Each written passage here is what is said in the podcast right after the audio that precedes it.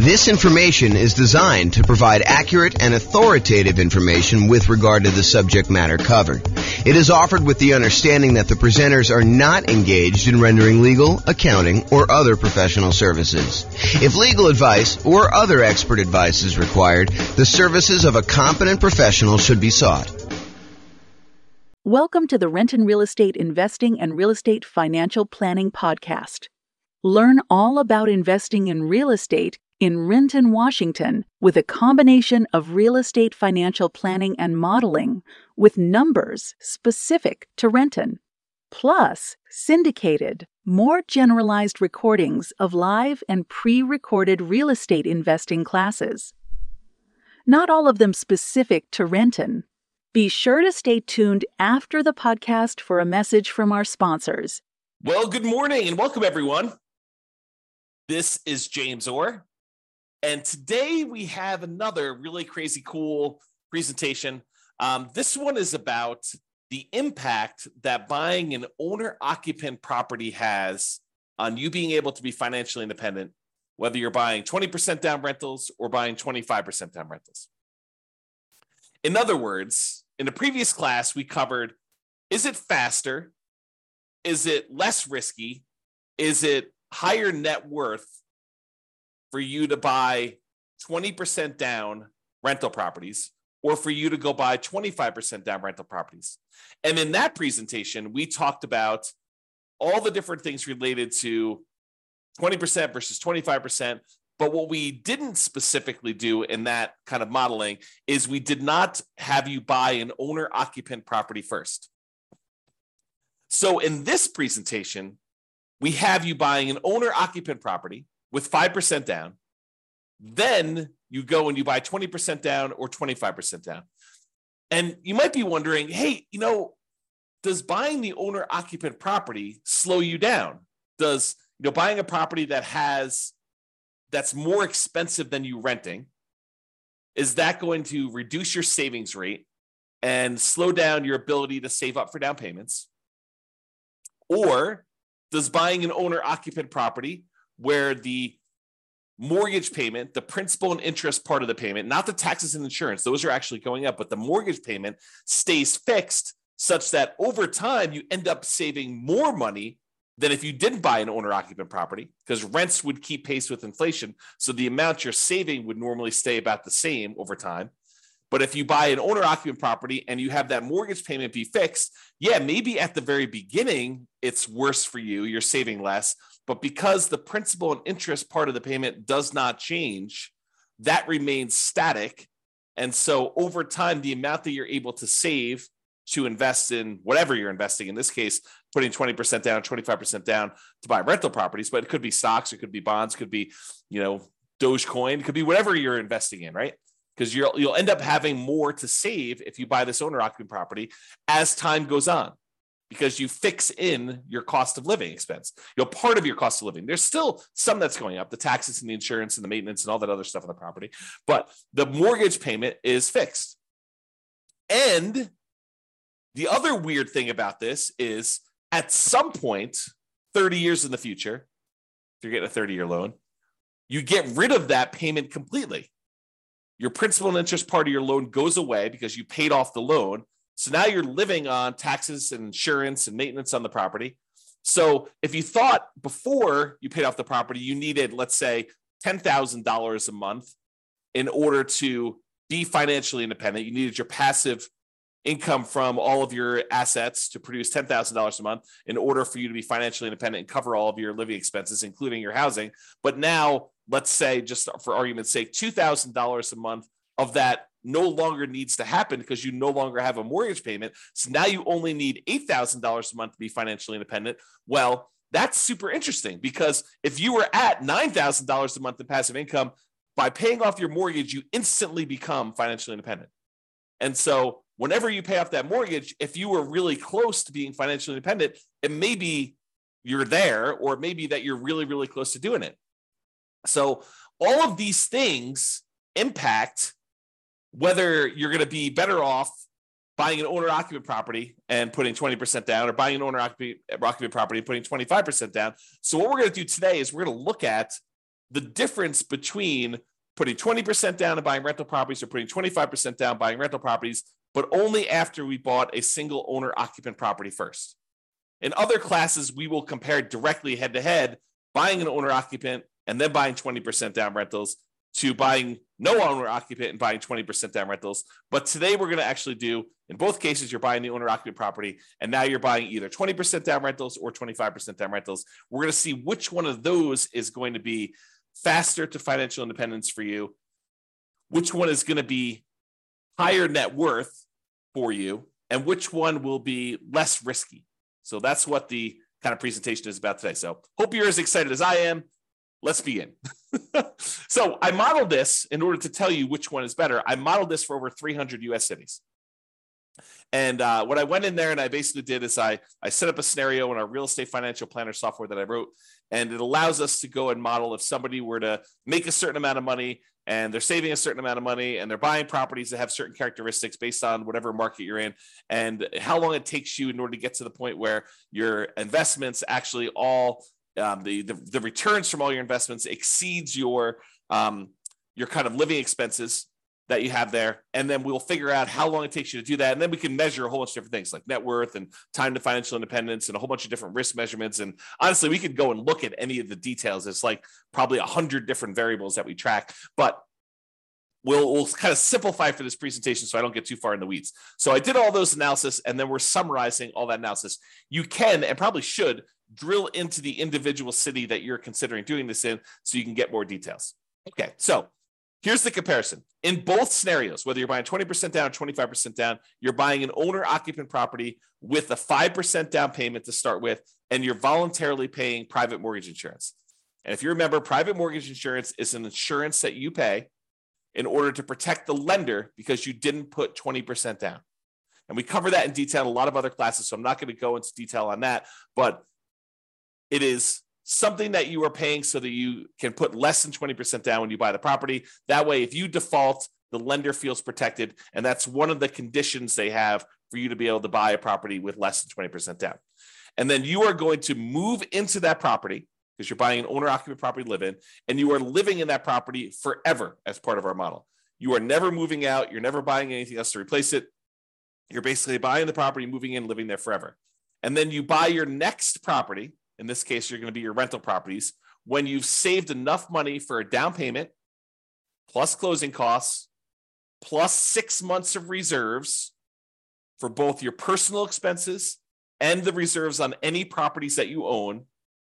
And you can qualify for the loan based on a forty-five percent debt to income ratio. So I am checking for all those things before you buy your next property. You need to have saved up either twenty percent down or twenty-five percent down, plus closing costs, plus six months of reserves for all of your personal expenses, whatever your living expenses are, and six months of reserves for any properties that you own. And you need to be able to have a forty-five percent debt to income ratio, including the new property that you're purchasing. And then if that all that criteria is met, then you can buy your next rental property as fast as you can. And some of them are going to be faster than others because in some markets, the cash flow is better and it actually helps you qualify faster with that debt to income ratio. And some of them, the cash flow is worse and it slows you down from being able to qualify for that forty-five percent debt to income ratio. You need to wait until your properties actually cash flow a little bit better before you can qualify for the loan, okay? And we're buying up to ten properties total. One of them you're going to be living in and up to nine rental properties. So that's the criteria we're going to do. With the twenty percent down kind of situation, all those scenarios, you're saving up until you have twenty percent down to buy a non-owner occupant, an investment property, and you're going to put a renter in the property and you're going to repeat that until you have ten properties total, nine of them are rentals. For the twenty-five percent down, very similarly, you're going to save up until you can buy twenty-five percent down non-owner occupant properties and you put a renter in the property and you repeat that until you have ten properties with nine rentals in that situation. And realize that when you put twenty-five percent down, cash flow tends to be better. Why? Because you get a slightly better interest rate when you put more down. When you go from twenty to twenty-five percent, there's a bump, an improvement in your interest rate that you're getting from the lender. And also you're borrowing less. Instead of borrowing eighty percent of the property value, you're now borrowing seventy-five percent of the property value. So the monthly payment on that is lower just because you're borrowing less. So your monthly payment improves in two ways. Number one, it improves because you have a lower interest rate and it improves because you're borrowing less on the property. So you have improved cash flow, but it takes a little bit longer for you to save up that extra five percent. So your acquisition speed, at least in the beginning, is a little bit slower because it takes you a little longer to save up twenty-five percent. But once you start buying these twenty-five percent down rentals, the cash flow from them is a little bit better. So maybe your speed to acquire them actually speeds up later because you're actually producing more cash flow. And in a future class, this is not this class, but in a future class, I'm going to show you the comparison between buying properties with twenty percent down or buying properties with twenty-five percent down versus actually saving up and paying one hundred percent, buying the properties for all cash. You may think that that's going to take forever. It's going to be so much slower than putting twenty percent down or putting twenty-five percent down because you're able to acquire the properties quicker and then you've got the asset growing and all this other stuff. If you go and you wait until you buy the property free and clear, you know, it takes so much longer to do that. You may not buy a property for, you know, fifteen or twenty years or whatever it is. Yes, but then once you buy the property, the cash flow on it is amazing because it's free and clear. And so that actually has a much more significant impact than I think a lot of people would think. And the speed difference between twenty percent down, twenty-five percent down, and buying a property free and clear is not what most people think it is. That's all I'll say for now. Realize that's coming soon. Okay. If you want to drill down and look at the charts that I'm going to present here, you can go to that U R L on the screen there. I'll put it in the show notes if we're publishing this to the podcast, so you can click on it and you can see the difference between twenty percent and twenty-five percent down for the ones we're doing today. And by the way, the, a lot of the ones that I'm going to do in the future are already up. I tend to make them in advance. This is not like I make them and then present them, you know, all on the same day. So realize that if you want to jump ahead and see some of the other comparisons we have, you can go drill down into those. You can even drill down to the individual city. All right, pause for a drink. All right, so because we're measuring how quickly people are achieving financial independence, I thought I should probably tell you what my definition of financial independence is. So financial independence is when your assets exceed the expenses you have for that particular person. So, excuse me, if someone is making whatever it is, and the, and the amount they make varies by city, because in order for you to qualify for a house in one city might be more or less than qualifying for a house in another city. So I do take that into account. I basically set your income to be such that you can afford about a median price house in that marketplace. But then it also means that you need to overcome that higher income. You need to replace that higher income. So you're handicapped. You do make more money so you can actually buy the houses quicker, but then you're also handicapped because you need to make that much more in order to be considered financially independent. Okay, so what does that mean to be financially independent? You need to have income coming in from these five sources exceed your minimum expenses, okay? Number one is net positive cash flow from rental properties.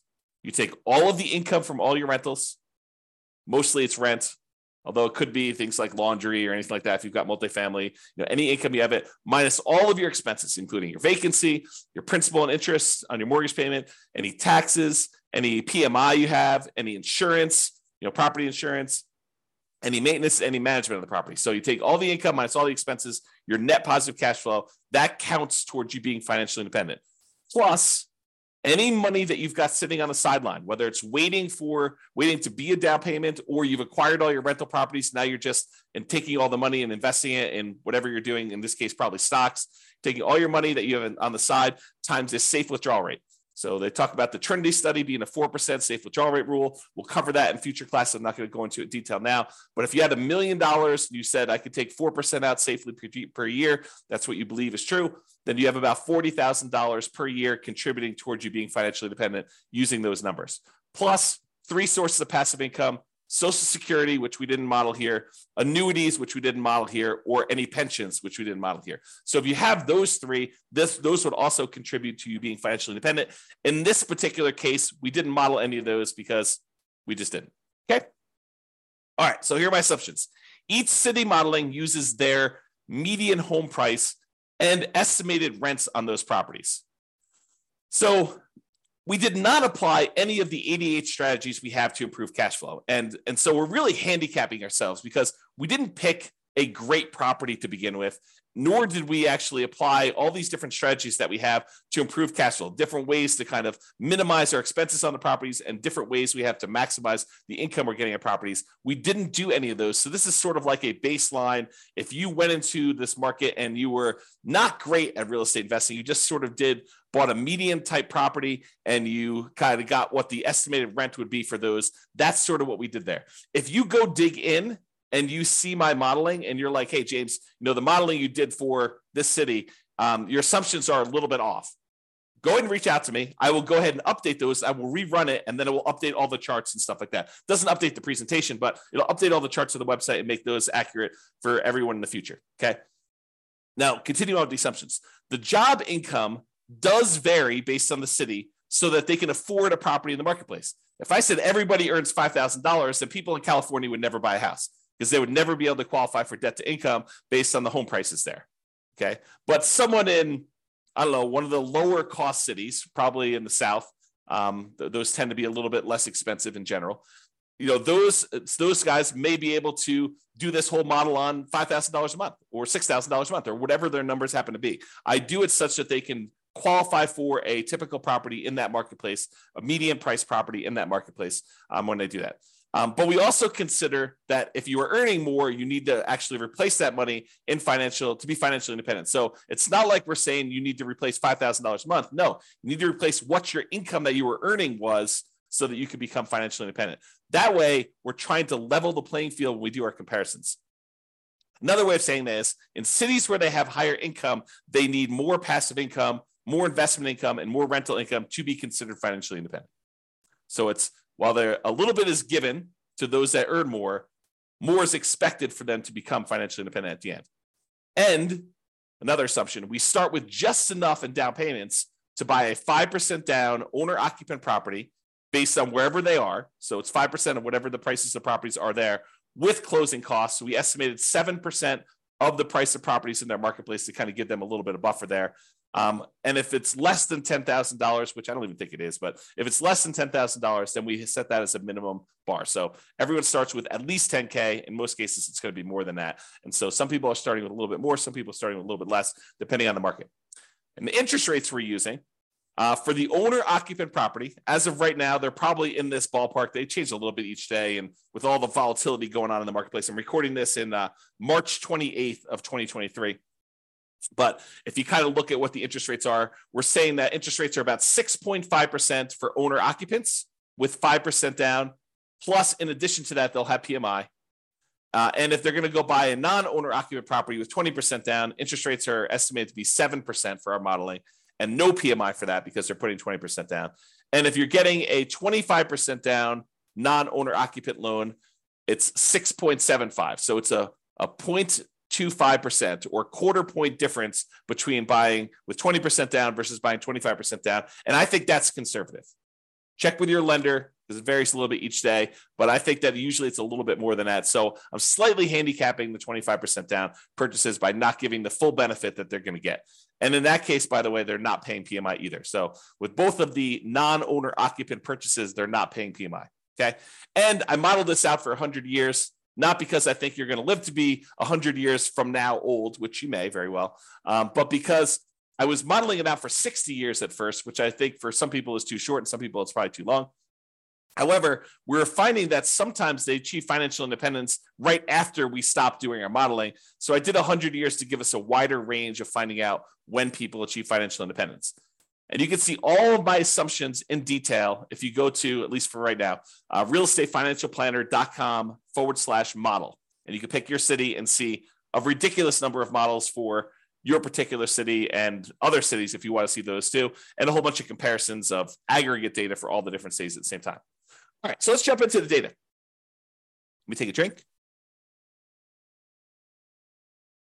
So financial independence achieved. It turns out that when you buy an owner-occupant property and then you buy twenty-five percent down investor properties, you achieve financial independence faster in two hundred sixteen cities out of three hundred five. So in other words, about two thirds of the time, it would be faster for you in achieving financial independence in two thirds of the cities if you put twenty-five percent down when you bought your rental properties. If you decided only to put twenty percent down, it would be faster in about twenty-nine cities, about ten percent of the cities. So in, when you, in ten percent of the cases, it was better for you to put twenty percent down. In two thirds of the cases, it was better for you to put twenty-five percent down. And in sixty cities, about twenty percent, it didn't matter at all. It was exactly the same. Time to be financially independent, okay? So there were a bunch of cities where you never quite achieved financial independence, uh, about, about twenty or so, give or take. And uh, that varied. So, the, um, and most of those, you didn't achieve financial independence, whether you put twenty percent down or twenty-five percent down. Now, you may have accumulated a rather large net worth, but you may not have actually qualified mathematically as all those criteria we kind of said about cash flow and invested assets times safe withdrawal rate. That may not have technically triggered you to be financially independent. However, if you're sixty-five years old, let me use an extreme example. If you're one hundred years old and you've got ten million dollars invested um, between your properties and your um, you know, invested assets and stocks and bonds and everything else, and even though you technically don't qualify where the cash flow from your properties and the invested assets times your safe withdrawal rate actually equals what you need to be considered financially independent, if you have ten million dollars and you're one hundred years old, are you probably okay? Yeah, probably, because you could probably spend, if you think, hey, look, the maximum I might expect to live is to be one ten. So I could spend a million dollars a year and just deplete my assets so that I end up with zero. So technically you could do that. So there may be situations where you have a whole bunch of assets, you know, millions of dollars in, in net worth, but you technically don't achieve financial independence in the mathematical sense where the income coming in from the properties and the income coming in from your invested assets times safe withdrawal rate and the pensions and annuities and Social Security, those combined too. But those don't quite make you financially independent, okay? All right. So this shows you a histogram showing you how many of the cities achieved financial independence broken out by time. And so you can see, like, let's look over here on the low end here. Um, there are some that achieve it in, and probably in the five year or so range. There's about five cities that do that. And it doesn't matter if you put twenty percent down or twenty-five percent down, it's about the same number. The same thing here with this kind of up here when you're in the eight year rule, kind of like in that general period of time. And then about ten years, looks like uh, there are some properties where if you put twenty percent down, you achieve financial independence a little faster compared to twenty-five percent down. But what I want to point out to you about this is these look relatively similar to me, except there's this big bump here right after about the thirty-year point. What is happening after this thirty-year point? What happens after thirty years? You pay off your owner-occupant property because you bought the property with five percent down at the very beginning. Then you started saving for your investment properties. But after thirty years after you buy your owner-occupant property, that thing gets paid off. So a whole bunch of scenarios got to the point where they were financially independent as soon as you paid off this home, this owner-occupant home. So you can see there's a big bump in here from when people pay off their houses. Now, that's not that's not what's doing it for everybody, but it does have a big bump there when that happens. Okay? So you can see that. All right. So what this chart is showing you, it's showing you how many months faster it was to put twenty-five percent down or to put twenty percent down. For each individual city, each city is its own dot. The green ones show where it was better to put twenty-five percent down by this number of months, however many months it is away from this zero line. So like this one right here is about twenty-five months. So it's twenty-five months faster for this particular city than putting twenty percent down. So it's about two years faster or so um, to, for this particular city, if you put twenty-five percent versus putting twenty percent down. And this axis shows you how expensive the properties are in that marketplace. So there's this market right here has really, really expensive properties, and it was better for you to put twenty-five percent down by about six months in that particular case. And you can see how far away they are from this kind of zero line shows you how much better. So just, I'll make some general statements about this data. When you put twenty-five percent down, sometimes it's a lot faster. They're a lot farther away from the zero line. Sometimes they're not, and sometimes they're exactly the same. That's all the ones that are on zero, okay? But when you look at the ones that are red, the red ones are where a twenty percent down is faster by that many months. There are times when twenty percent down is faster, but not by that many months. So twenty-five percent was, was quickly behind it if you did that. But there are sometimes when you put twenty-five percent down where it made a huge difference. You know, in this case, it's like three years faster for you to put twenty-five percent down. Now, if you love your job and everything is amazing and you think this is great, I don't, I don't, I'm not in a hurry to be financially independent, stop working, which is what happens, by the way, in our modeling. When someone becomes financially independent, we have them stop working. But if you're like, hey, listen, I love my job, I don't care, then does it really matter if it's three years faster to be financially independent? Probably not. But what if you hate your job? What if you're like, I can't wait to be done with this. I need to be financially independent. I want to spend time with my family. I want to spend time with my significant other or my kids or my grandkids. And I want time to be able to do what I want to do. Well, then three years may be a long time. And you know, what's the value of knowing that you could be three years faster? You know, what kind of value does that add to you? If I could, I could show you which strategies are better versus which strategies are worse, which strategies are less risky, which strategies are going to get you there faster, which strategies are going to give you a higher net worth. So I don't know, three years could be life-changing. Okay. To be able to buy three years of your time back by just being smart about which strategy you use. I don't know. Seems pretty important to me. Okay. So you can kind of see the difference there. And you can see that in general, the more expensive the properties, the better off you would be putting twenty-five percent down because there are hardly any red dots on the expensive property side. Okay. But there are lots of green dots. So the more expensive your market in general here, the more, the better it would be for you to put twenty-five percent down in order to get to financial independence faster. All right. Now let's switch to net worth. So for net worth, if you put twenty-five percent down, you have a higher net worth at year forty, which is kind of our measuring point, forty years in the future. You have a higher net worth at year forty if you put twenty-five percent down in one hundred fifty-one of the three hundred five cities. So about half the time, you'd have a higher net worth by putting twenty-five percent down, which may be counterintuitive for a lot of you folks because you're thinking to yourself, hey, I'm putting twenty percent down. I'm acquiring properties a lot faster, at least at the beginning, because I'm, I'm buying the first one faster. Like, hey, if you're rushing to go buy your first twenty percent down property and you're like, listen, I just got to get in. I got to save up just enough. Now I'm going to buy a property right now, right away. Might be better, depending on what city you're in and the economics of your city, for you to actually wait until you save up that extra five percent. That's what this is saying. It's just the math, okay? So in one hundred fifty-one cities, it's faster for you to put twenty, not faster, it's you have a higher net worth uh, by putting twenty-five percent down. Now, in one hundred thirty-eight cities, you would have a higher net worth if you put twenty percent down. So a little bit more to put twenty-five percent down, a few more cities, but not a huge difference. And sixteen cities, it made no difference at all. You have the same net worth regardless. Okay. Now here's the difference in net worth. This is that chart we showed you before. So it shows you how much better or worse putting twenty percent or twenty-five percent down was in terms of net worth broken out by price of properties. So how far it is away from zero is how much better it is. The green dots means that twenty percent down was better, had more dollars. The red dots are where twenty-five percent down was better. It had more dollars. So in some cities, by putting twenty percent down, you had a lot more dollars, millions of dollars more by year forty. However, in other cities, you'd be better off putting twenty-five percent down. And the reality is it's not as much better. So the, the ones where twenty-five percent is better, it's not by a lot more money. I mean, some of them are pretty decent, but we're not talking about millions of dollars. We're talking about, I don't know, just eyeballing it, half a million dollars.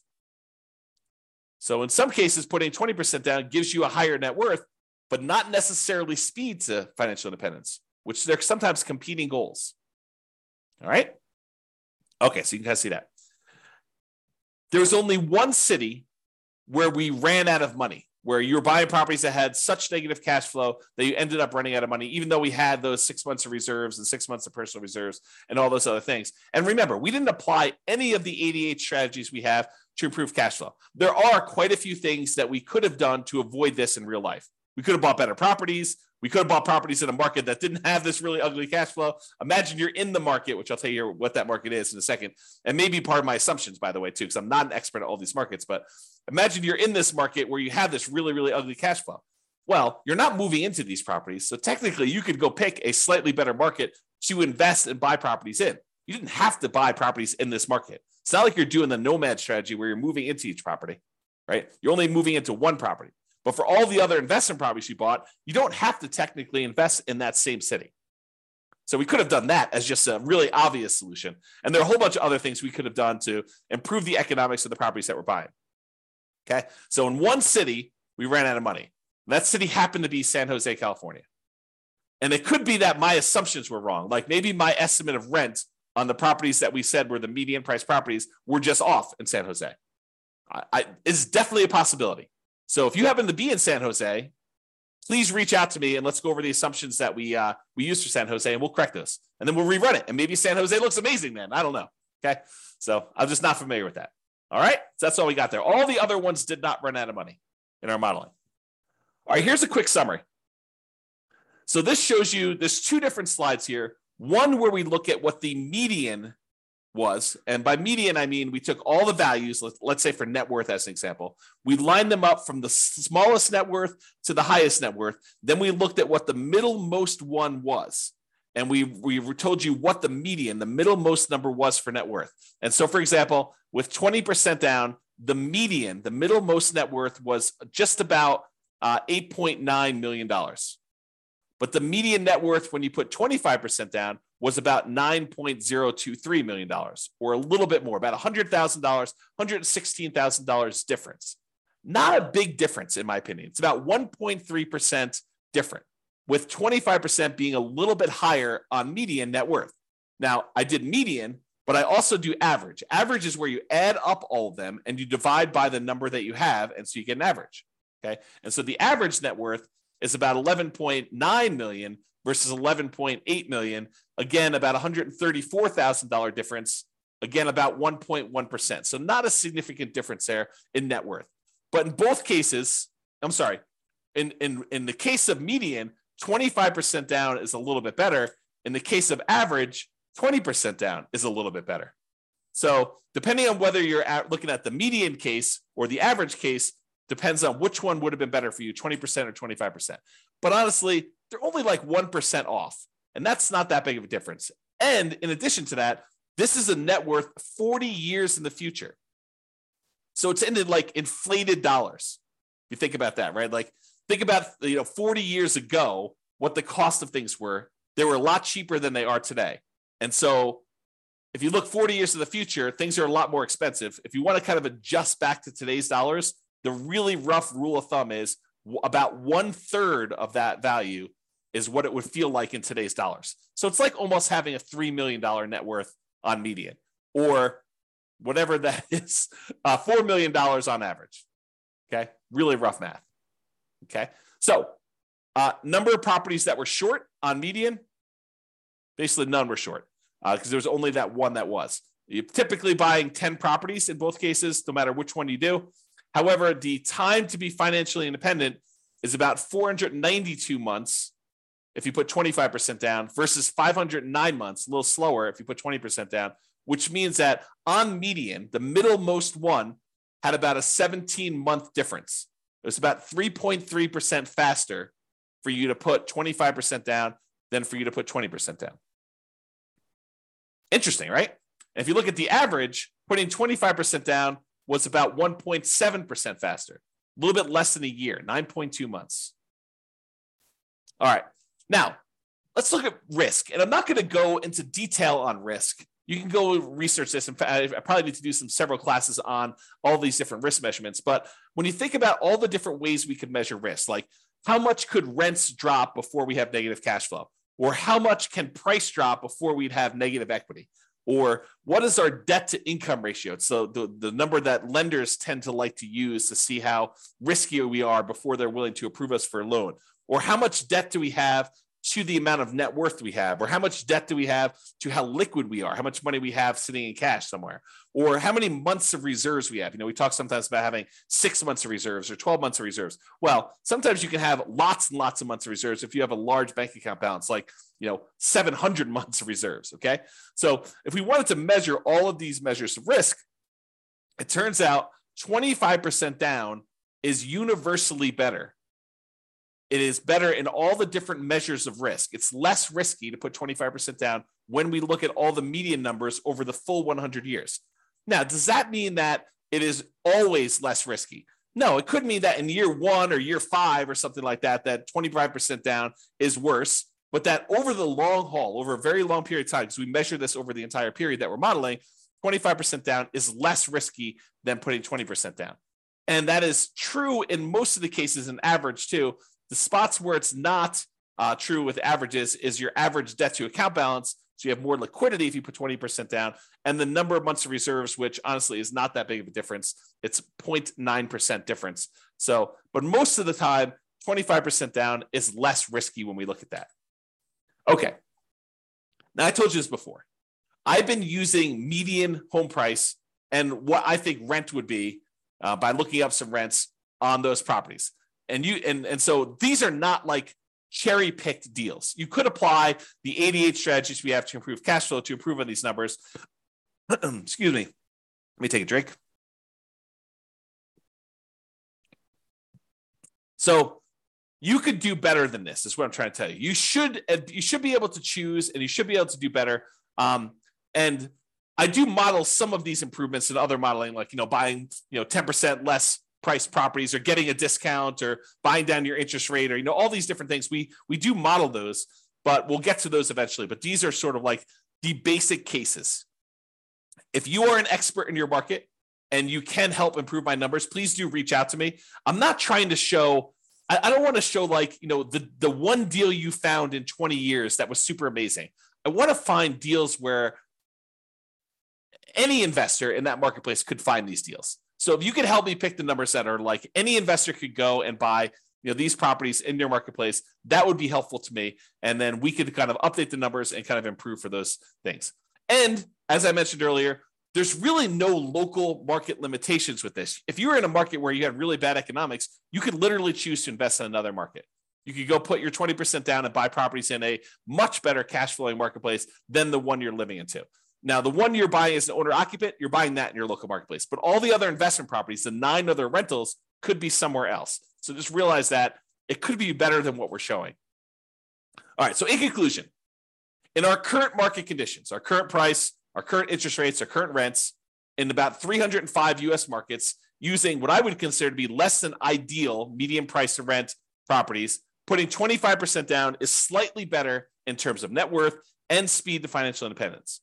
The market does matter, though. This is not universally true, which is what I think is really frustrating to people who, when they get online, the online forum, they're arguing. It's better to put twenty percent down. It's better to put twenty-five percent down. Here are my reasons. Here are my reasons.